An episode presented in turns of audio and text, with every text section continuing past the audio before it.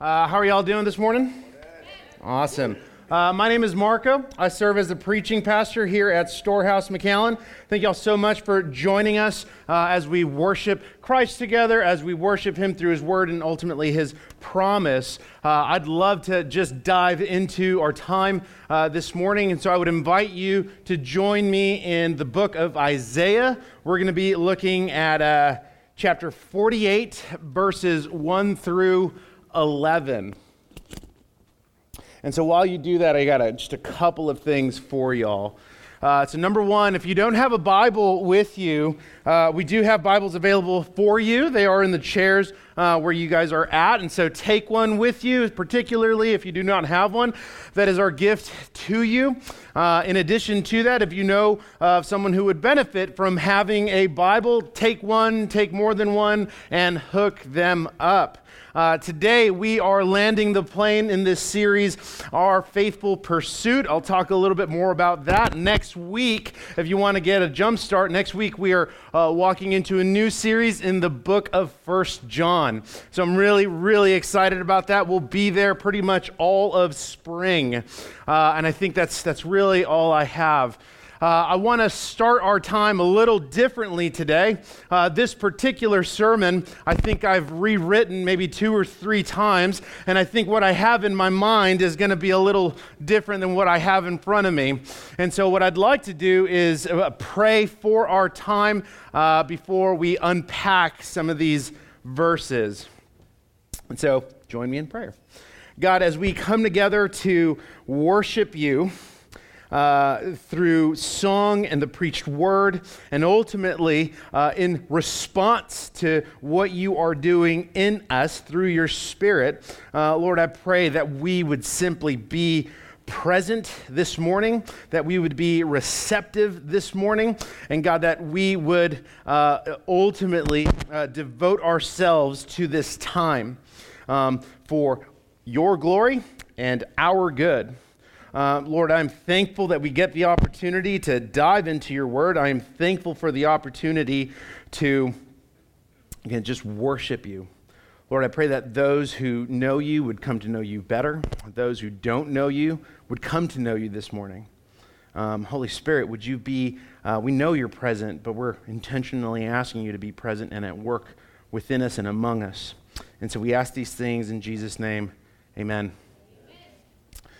So, in the songs that you just sang, and even in some of the prayers that you may have prayed this morning, one of the common phrases, expressions, one of the common truths that we might even throw around flippantly tends to be for the glory of God right? We do this to the glory of God. Uh, we ask God that you would be glorified. We tend to use phrases and expressions, and, and that's a biblical truth that you and I use in our prayer and in our worship.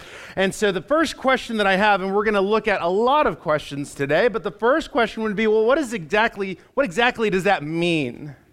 What does it mean when you and I say, uh, or you and I proclaim God's glory? See, I was, as I was getting ready for our sermon or this sermon this week, uh, I've been studying the passage for some time now, but in addition to that, I was having difficulty coming up with illustrations to try to captivate your heart and try to captivate your mind so that I can connect some really cool things to the glory of God. And, and, and the truth is, I kept coming up short, and some of the examples that I kept coming up with, I just didn't like. And so I figured I would open up our time by just asking you one of the questions that I was thinking about uh, and, and trying to build some kind of creative illustration that I just failed at. And so here, here would be my question Have you ever come across something, not necessarily a person and not necessarily a circumstance, but have you ever come across something that just is? Couldn't again see like i'm, I'm having trouble like, like putting an illustration to that. But nevertheless have you ever come across something that just is and whatever it is is accompanied by implication? That's about as much as i want to confuse you this morning but that was what was on my mind all week. And again i was trying to be creative in how i want to illustrate this and let's connect this to the glory of god and i just couldn't And as I mentioned earlier, we're, we're closing our time in this series called Our Faithful Pursuit. Over the last couple of weeks, we have looked at several what we would call values here at Storehouse McAllen. We looked at our identity, that is, uh, who we are, is first determined by what God has done for us in Christ. Uh, we looked at community, that the purpose of us being in community or in fellowship with one another is so that we would edify one another into maturity and unity. We looked at mission and multiplication, that uh, God's redemptive purpose, God's story of redemption has always involved the faithful presence of his people. And so, where you are is where you have been sent. Last week, we looked at, uh, I guess you could say, gospel generosity, specifically in the context of money. That when it comes to us giving generally, generously, it does not begin with uh, our wallets, but it actually begins with our belief in the gospel. And if that's where we start, and if the gospel we preach begins with an act of grace, then we can wrap our minds around grace and we can wrap our minds around why we give generously. But if our understanding of the gospel does not begin with an act of grace, then you and I are always going to be falling short as it pertains to generosity. And now, this morning, we look at the glory of God. You see, we can talk about identity and community and mission and generosity and a bunch of other things, several values that we may have. But if we know, or if we do not know, that would be a better way to, to say it. If we do not know that all of those things exist and are operating for the purpose of God's glory, then you and I have missed it and we are in danger of, if we haven't already, becoming proud, arrogant, foolish, and ignorant. And so today we're going to examine Isaiah 48, and we're going to be looking at exactly that. We're going to be looking at God's glory. Because what we're going to see in Isaiah 48 is that God's glory just is, it is self existing. And it just is. And it comes with great conviction and great comfort and great implication. And so, as I mentioned, we're going to be answering a couple of questions. and so, the first one I want us to look at, and if you're looking at notes, some of these are on there. But the first question I want us to look at is well, what exactly is the glory of God? If we're going to unpack and examine and investigate Isaiah 48, I think there are some questions that we need to preface our time with to better understand, or at least to better begin to understand what the glory of God is. And so, what I'd like to do is turn your attention to two mm, uh, facets of God's glory. The first one being his holiness, and the second one being his weightiness, which is the actual translation of the word glory. It means weight, it is referring to God's weightiness. And so let's start with weightiness. When it comes to God's glory as a weightiness, it tells us, we learn from Scripture, that God is both judge and merciful, sovereign and loving, just and compassionate. And those characteristics that uh, make him up, those characteristics carry a weight of him because, again, he is both judge and merciful, sovereign and loving, just and compassionate. A second aspect of God's glory would be God's holiness. The Hebrew word in the Old Testament for the word holiness is pronounced kadosh. Now, if you've ever watched Kung Fu Panda and you want to know how to better say that word, it's like when he says kadosh, right? But not at all like that. It is kadosh, which means to be cut. To be cut implies that he is set apart from all of creation. He is set apart. He is entirely moral, entirely pure. He is self existing and the very source of good. That's what it means when we are describing, talking about, looking at the holiness of God and the weightiness of his glory. And we can talk about several other aspects or several other, let me say it this way, several other facets of his glory, but we're only focusing on those two because I want you to know that even if we were to add to that list, these aren't simply aspects of his glory. This is actually his very nature, his essence, his identity. This isn't merely a personality trait. This is something from the core of who God is that radiates from who He is and what He does. And so it takes us to the second question. And the second question is well, then, how does God reveal His glory? And again, we can look at several facets of how God reveals his glory. I want to look at one giant category and then break it up into four small, brief sections that God reveals his glory through his creation. God reveals his glory through his creation. The first one would be the work of salvation for sinners.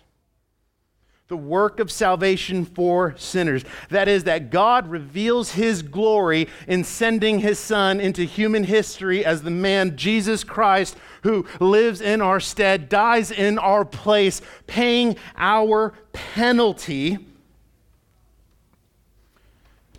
and as a result is buried and through the power of the holy spirit he is raised from the dead. He ascends into heaven and is seated at the right hand of the father. And then what he does is that he in, on the cross he imputes his righteousness. But now being at the right hand of the father he sends the holy spirit to dwell and abide in believers so that we would have regenerated hearts so that our dead hearts would come to life through the holy spirit so that our minds would be renewed so that we would now look at life and what we're doing and how we're doing it through the lens of the gospel. That would be number one, that he reveals his glory through the work of salvation for sinners.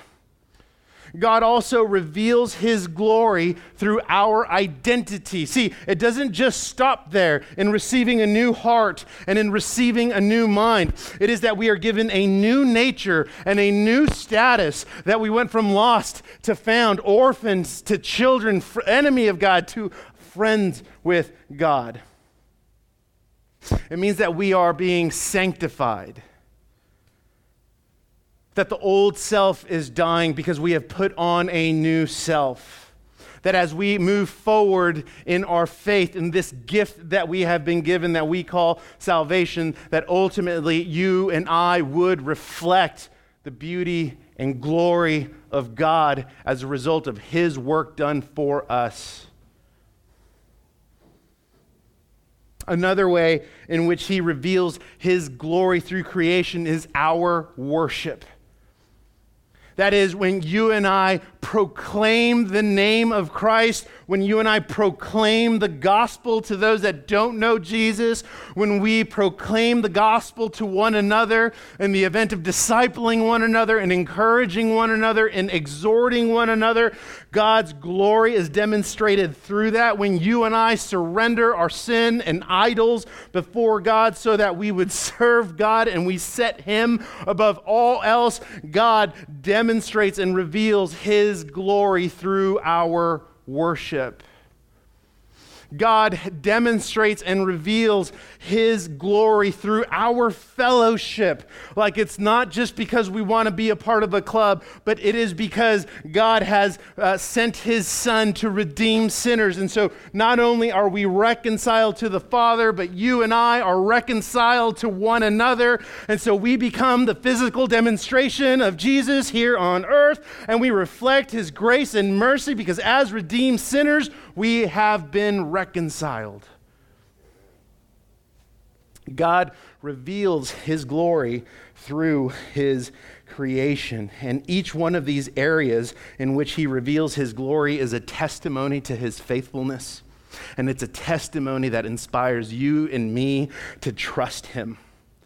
At the end of the day, if you want to wrap all of that up, it is that God saves sinners from spiritual captivity and he demonstrates his glory by redeeming us and reconciling us.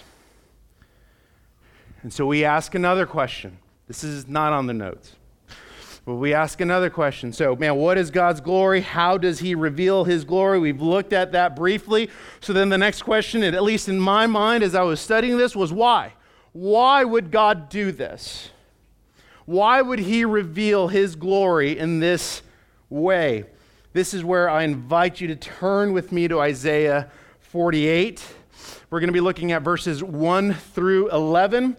For now, we're going to focus, or let me back up. We're going to look at verses 1 through 11. I'm going to read verses 1 through 8, and we're going to focus on 3 through 8. That's a lot, but you'll follow along. Here we go. Here's what, and here's what I want you to do I want you to listen to God's word through the prophet Isaiah, and I want you to listen to what God says about his people. Here, uh, God is speaking through uh, Isaiah, and he is speaking to his people. Okay? Here we go. Hear this, O house of Jacob, who are called by the name of Israel, and who came from the waters of Judah, who swear by the name of the Lord and confess the God of Israel, but not in truth or right.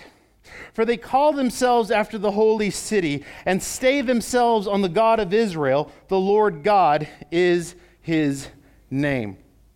So he's addressing the people of God, and he is ultimately saying, Hey, those of you who say you serve God, those of you who say you confess God, this is his word for you. And here's what he says God says, The former things I declared of old, they went out from my mouth, and I announced to them, uh, and I announced them. Then suddenly I did them, and they came to pass because I know that you are obstinate, and your neck is an iron sinew, and your forehead brass.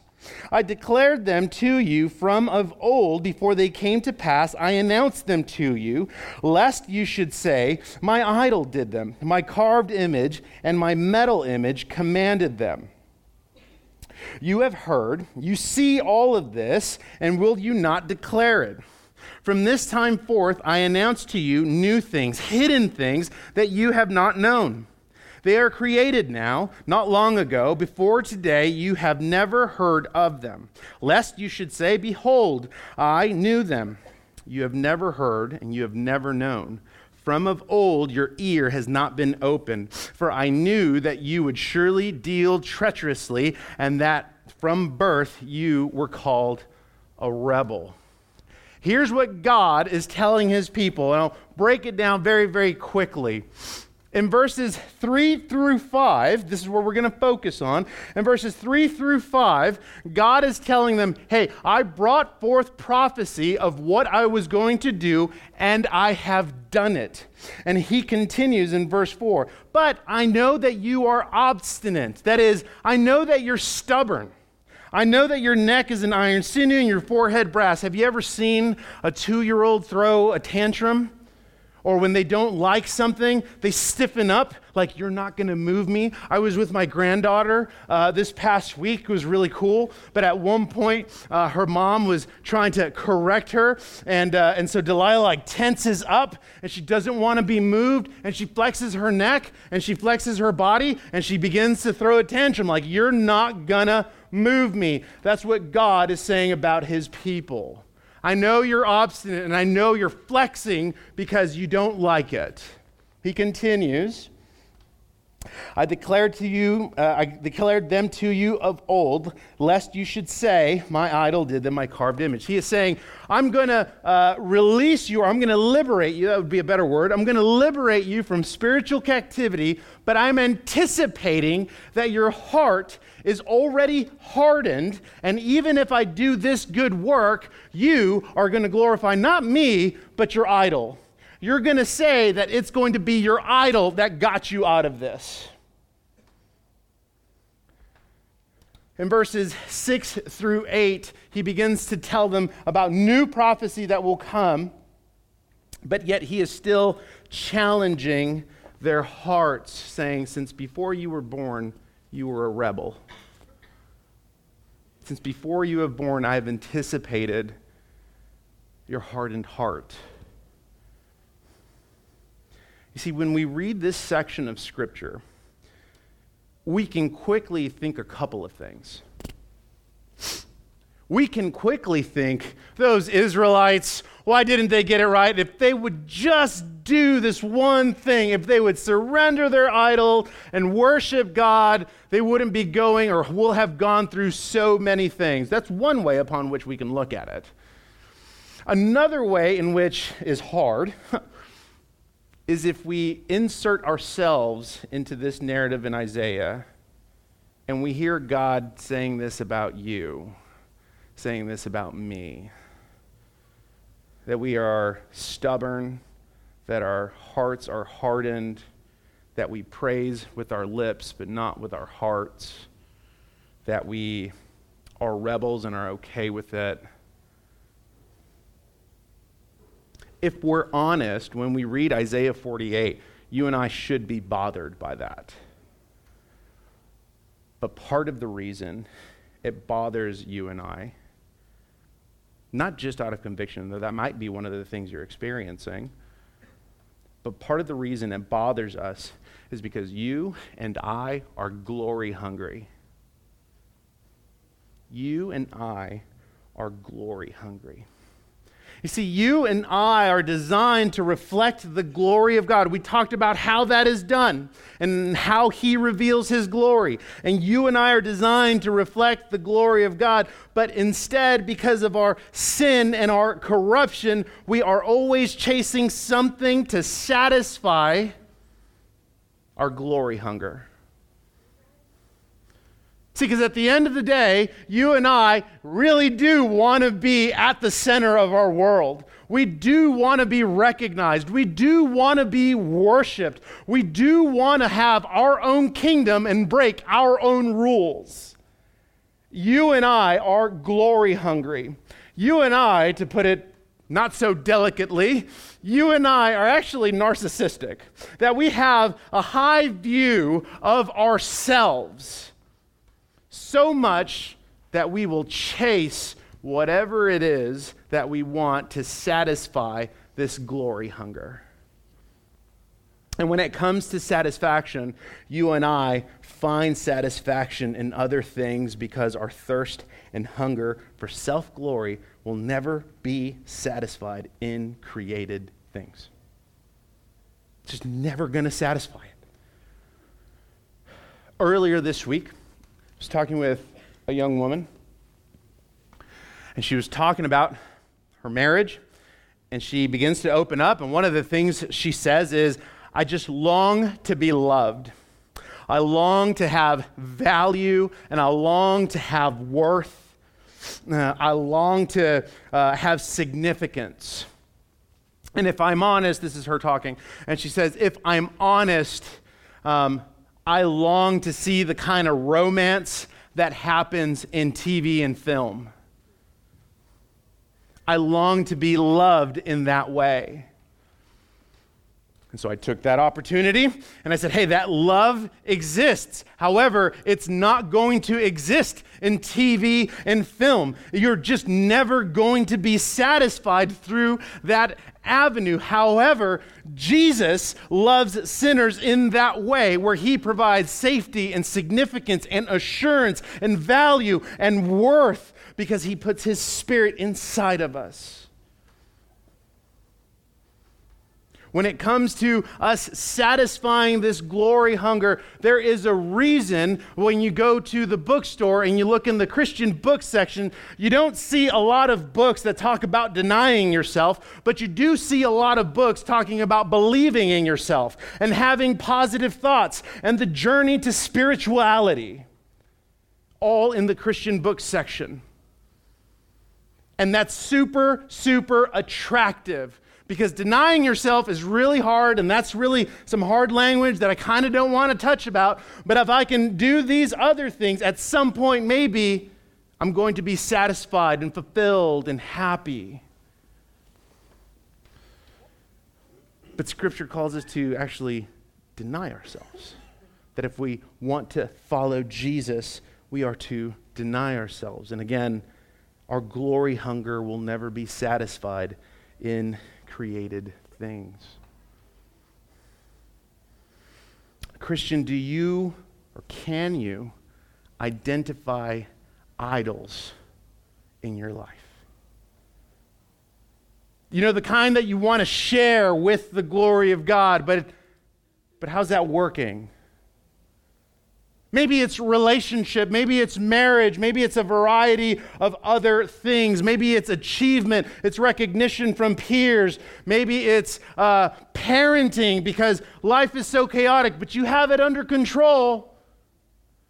What idols are you trying to share with the glory of God, and how is that working for you? What are these God substitutes that demand your sacrifice, your time, your investment? What are they? And truth is that they could even be good things. They could be biblical things. They can be the kind of things that we just finished walking through when it comes to our values and, and the things that we do here at Storehouse. That we can look at our identity as an idol because, hey, God knew what I was going through. And so, man, God saved me because I'm cool, because I'm awesome. Like he, he thought I could, uh, you know, I could use a pick me up. And so you make salvation all about you. It is for you, but it is not about you. You turn community into making it about you as well. That you get upset when people maybe aren't living up to your own expectations. And when it comes to hearing Ephesians 4, and Paul says, man, that we are in community so that we would grow in maturity, so that Christ would be made famous here, you're like, yeah, that sounds really good on paper, but actually in it, uh, I just really want to emotionally suck the life out of people. And maybe you wouldn't articulate it that way. I know I wouldn't.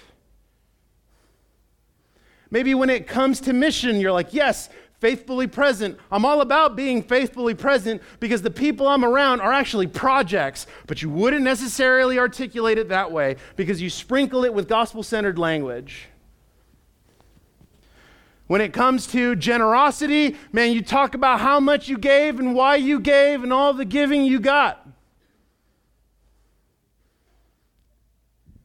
And then when we get to glory, where's my recognition? Where's my praise? Why aren't people seeing what I'm doing? Why aren't people seeing my sacrifice?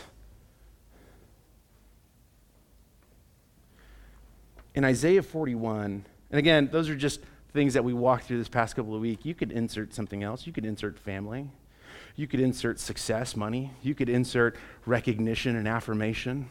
You could insert parenting. You could even insert things like life experience and wisdom. Those are things that you value above all else. If you go to Isaiah 41, just a couple chapters back, this is what God says to you and I concerning our idols. This is beginning in verse 21. He says, Set forth your case, bring your proof, says the king of Jacob. Let them bring them and tell us what is to happen. Tell us the former things, what they are, that we may consider them, that we may know their outcome, or declare to us the things to come. Tell us what is to come hereafter, that we may know that you are gods. Do good or do harm that we may be dismayed and terrified. So here's what God says about our idols He's like, bring them, bring them, make an argument for them, put them on the table, tell me about them, and then tell them to do something.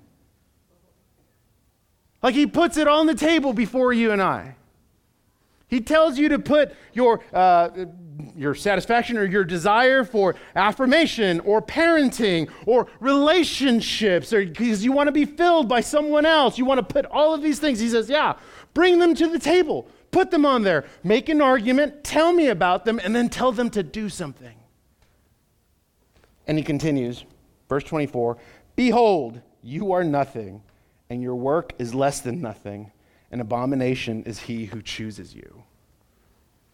Man, I love what God says often through Isaiah because it's always a challenge.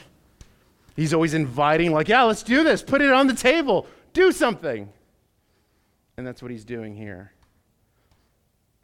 Nevertheless, it still does not answer the question okay, why does God reveal his glory through his creation? I'm like convicted. I feel horrible all of these things you might be like thinking or feeling. In addition to that, you might ask, like, okay, so then why does God even rescue us?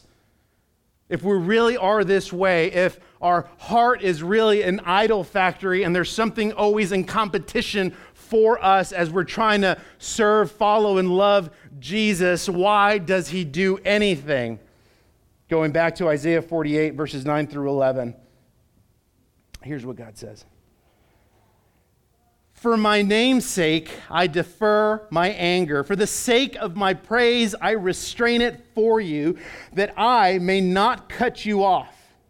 Behold, I have refined you, but not as silver. I have tried you in the furnace of affliction. For my own sake, for my own sake, I do it. For how long should my, or for how should my name be profaned? My glory I will give, I will not give to another. The reason God loves you, the reason God has restrained his anger toward you, the reason God has chosen you, the reason God is at work in you is for his glory and his name. You see, the reason God does anything is for the glory and praise of his name because only he can fulfill that role of faithfulness. You see, our problem with God's glory is that it's not our glory. But here's the good news. The good news is in verses 9 through 11. This is where we see this beautiful collision of grace because God pursues idolaters because God cares about his name and his glory. He cares about you, and he demonstrates this through his son. God says in verses 9 through 11 that he restrains his anger. What he's really saying is, man, I should cut you off. I should let my anger out on you. And if we connect this to the work of Jesus for sinners, what happens? He unloads his anger on Jesus. He cuts Jesus off so that we would be reconciled to him. There is a beautiful collision of grace in verses 9 through 11 because God demonstrates this by sending his son to die for sinners. God's commitment to his people is rooted in his glory. And so that we look to the implications. So what, is, what does that mean? Uh, earlier I told you, like, man, God's glory just is. It's, it's part of his, his, uh, his, his nature, his es- essence. It's a part of his identity. It comes from him. So then what is the implication for you and I? The implication for you and I is that when we begin to wrap our mind or begin to understand the glory of God, it affects how you and I view how God loves us. It affects how God loves us and how we view that. Here would be uh, a simple question, right? Um, when do you doubt God's love for you? Is it when you get a promotion? Right? That paycheck, new car, new house, whatever, right? You're not going to doubt God's love like, man, God is awesome. But when do you doubt God's love? You doubt it on the worst days. At least I do. You doubt God's love for you on your worst days. And there's a reason for it. The reason for that is because you and I, our hearts are inclined to think about this thing called works righteousness. Works, stuff that we do, righteousness being right with God on our worst days, maybe it's just me. I don't know. You're probably holier than me, right? Like, maybe it's just me. On my worst days, I tend to think about the things I need to do to get back in His grace. Or I've realized not only have I failed His standard, but at my own standard, I have failed it. What is it that I need to do so that I could get back in His grace. If He could just see these good things that I'm trying to do, then maybe, just maybe, He'll let me back into His grace. However, there is a contrast to that. Scripture teaches. Scripture teaches faith righteousness.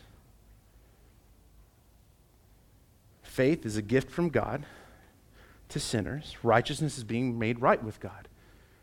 That gift of righteousness is given to sinners in light of what Jesus has done for them.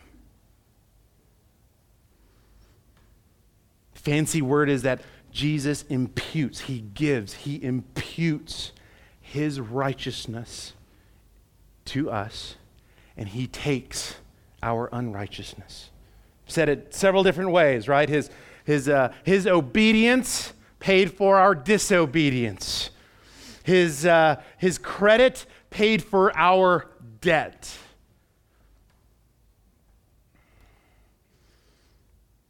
And that tells us a great deal. It tells us that God's love for us is not contingent on your works, it's not contingent on your merit.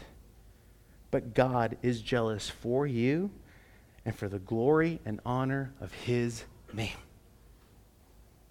That means, despite our sin, God is not going to become inconsistent because He is jealous for the glory and honor and praise of His name and His glory.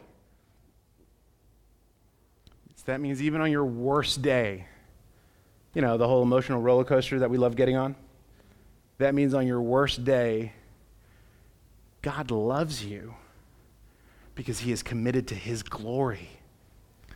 And because He is committed to His glory, you can trust Him. You can trust His faithfulness. And so here's where I'll, I'll close it up. So, Christian, if you are hunting and hungering for self glory,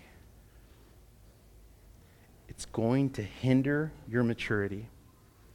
And more than likely, if that's what you're hunting and hungering for, you're going to praise Jesus with your lips, but your heart will be far from God.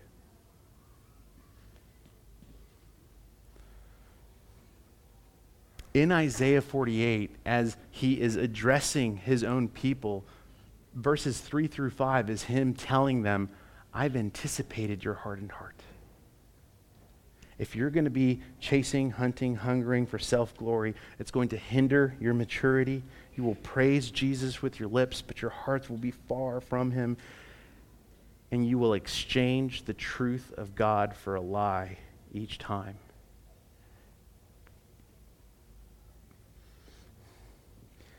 God loves you and is pursuing you despite your sin.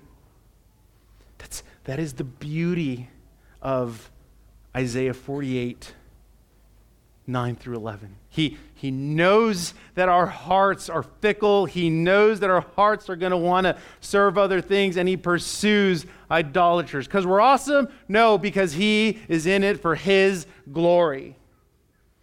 Listen to 1 Samuel.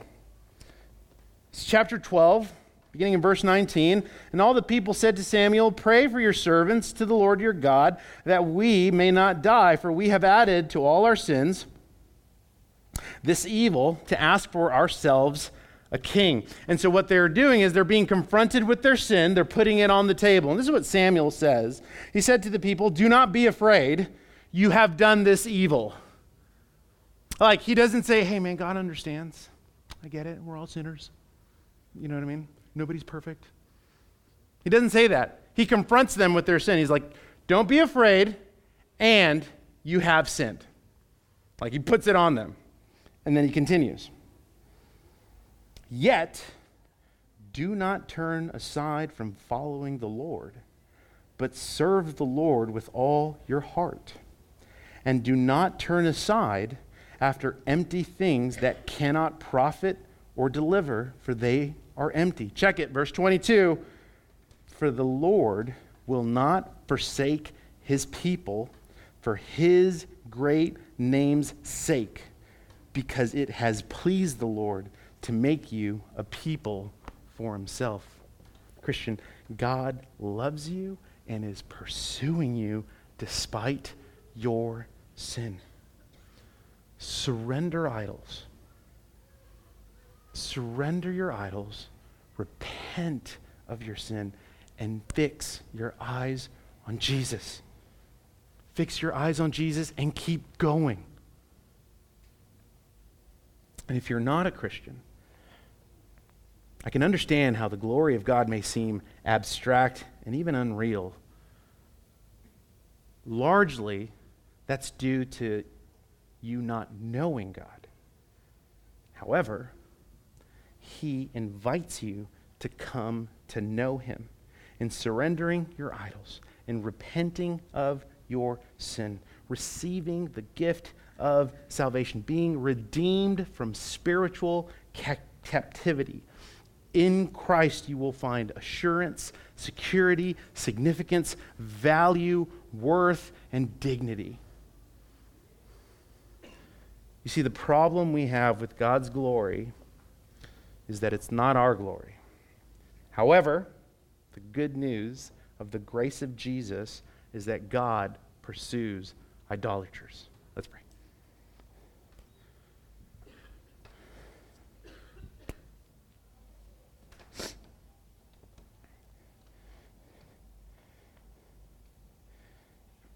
God, when we begin to talk about your glory, we are quickly, uh, we're quickly convicted about idols that want to take reign in our life. And I think oftentimes, if I'm honest, most of the time we begin to think about idols as tangible things. And although that is true, that's not all of it. God, there are those who are here who wrestle with idols that are tangible, like perhaps money or success or recognition or affirmation or parenting or relationships. But if we're also honest, there are these other idols that we chase that we cannot see. Some of them are things that are hardening our hearts. Some of them are things like, like anger or arrogance Some of them are bitterness. But God, one of the areas in Scripture, and I'm, and I'm, thinking about Psalm 51, God, this is where you provide not just humility, but you provide comfort uh, through David, where he says that you do not delight in sacrifice or a burnt offering. Otherwise, he'd give it. And I think that's the first thing that we think of. What is it that we need to sacrifice so that you would find delight in us? David continues by saying that what you do delight in is a humbled heart and a broken spirit, that you will not turn away. And so, God, may we approach you confidently, but with a broken, uh, with a humbled heart and a broken spirit when we use the phrase or expression to your glory, may we now know why it's so significant. It is so significant because you won't share that with anyone else. You will not forsake it. And at the same time, you are committed to your people because of your name and glory. God, may that bring us great comfort but may it also bring us conviction, a conviction that leads us to repent and fix our eyes on Jesus so that we may worship you loudly, all for your glory and our good. And God, as we respond to our time through giving and eventually communion, God, would you continue to be at work in us so that we would give sacrificially, not just because that's what we do or that's the next part of the service, but because of your work in us. God, may this be, unlike a, a, a tangible idol, may this be a tangible demonstration of worship. Because it all begins with an act of grace, and that act of grace began with Jesus' work for us on the cross. We ask these things in Jesus' name. Amen.